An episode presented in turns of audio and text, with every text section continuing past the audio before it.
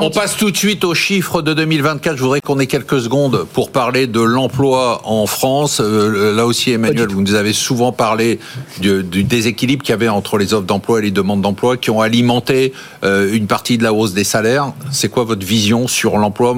L'emploi a été un des facteurs euh, Wilfried disait tout à l'heure la consommation des ménages aux États-Unis a été ce qui a tiré la croissance mondiale et ce qui a tiré la, la consommation des ménages, c'est le plein d'emploi aux États-Unis, la hausse des salaires en partie. Tout à fait plus une partie de l'épargne. Aujourd'hui, sur l'emploi en France 2024 la, seule, la seule question moi, que je n'arrive pas à, trancher, c'est euh, à quelle vitesse l'impact euh, de l'intelligence artificielle va se faire sentir.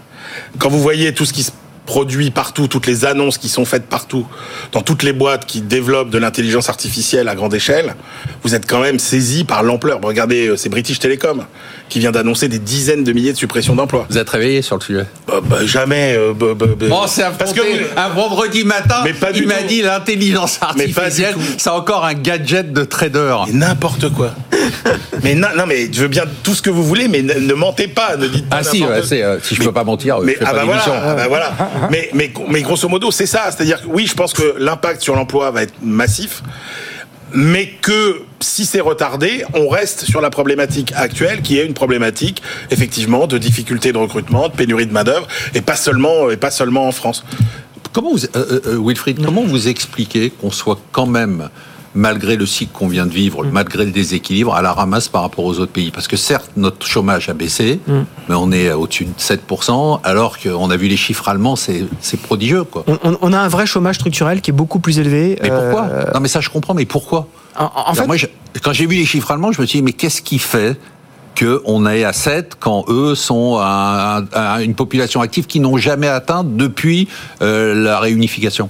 On a depuis très longtemps en France fait le choix euh, du chômage par rapport euh, au, choix du salaire. Hein. Très clairement, on s'est dit qu'il fallait mieux avoir euh, des chômeurs et des salariés avec un taux de cotisation sociale, un salaire, un salaire complet important et qu'on était capable de vivre avec ça. On se rend compte qu'aujourd'hui, on est quasiment tout seul à avoir fait ce choix-là. et qu'on essaie de revenir légèrement en arrière. Mais l'économie française est une économie qui est très rigide en fait. Euh, il y a, énormément de rigidité. On va pas les, on va pas les, les, les, passer en vue, tous en vue, mais on a effectivement cette, cette, cette, cette viscosité de l'économie française qui est une des économies les moins adaptables, mais qui fait aussi le fait que lorsqu'il y a une crise très forte, on est beaucoup moins impacté que les autres pays. Donc en fait, on accepte d'aller mieux que les autres quand tout le monde va mal et d'aller moins bien que les autres quand tout le monde va bien. Et là, effectivement, aujourd'hui, c'est un moment où tout le monde se dit mais il y a du plein emploi partout.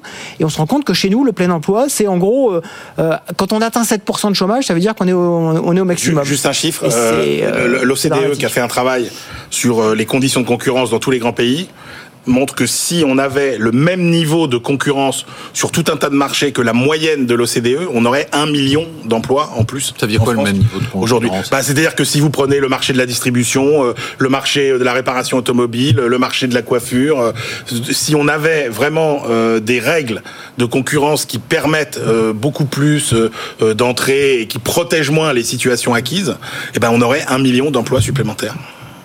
Et aujourd'hui, vous êtes d'accord pour dire que on est quand même dans un, dans un facteur, on, s'est félicité, il faut se féliciter hein, de la baisse du chômage. Mais je repose la même question qu'à Wilfried. Qu'est-ce qui explique qu'on ait ce différentiel qui a été criant cette semaine? Je veux dire, quand on a vu les chiffres allemands, c'est le, le, nombre de la population active a atteint son record historique bah. depuis la réunification. Oui, mais chez nous aussi quasiment. Chez, nous aussi quasiment. Un, pourquoi on a eu plus de chômage? Parce qu'on a eu une démographie qui a été plus dynamique, avec plus de gens qui sont rentrés sur le marché du travail. On a un, un chômage de mobilité qui est plus important euh, qu'ailleurs, qui renvoie aussi au problème euh, euh du logement. Euh, on a un problème de formation. Il faut quand même rappeler que 80% des gens qui sont inscrits à Pôle emploi ont au mieux, au mieux le bac. Donc ça, c'est quand même aussi un problème majeur. Et puis on a un problème de secteur d'activité, puisqu'il faut rappeler que plus vous avez de l'industrie, et moins vous avez de chômage.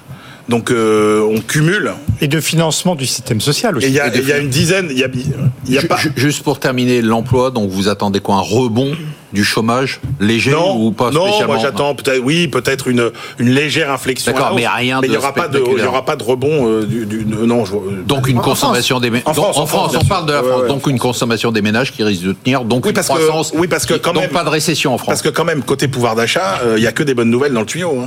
Côté. Bah, essayez, euh, regardez. euh, Une seconde. Bah, vous bah, bah, bah, prenez juste ce que dit l'INSEE sur le premier semestre. On va regagner en pouvoir d'achat au premier semestre parce que euh, les progressions de salaire, les indexations, etc.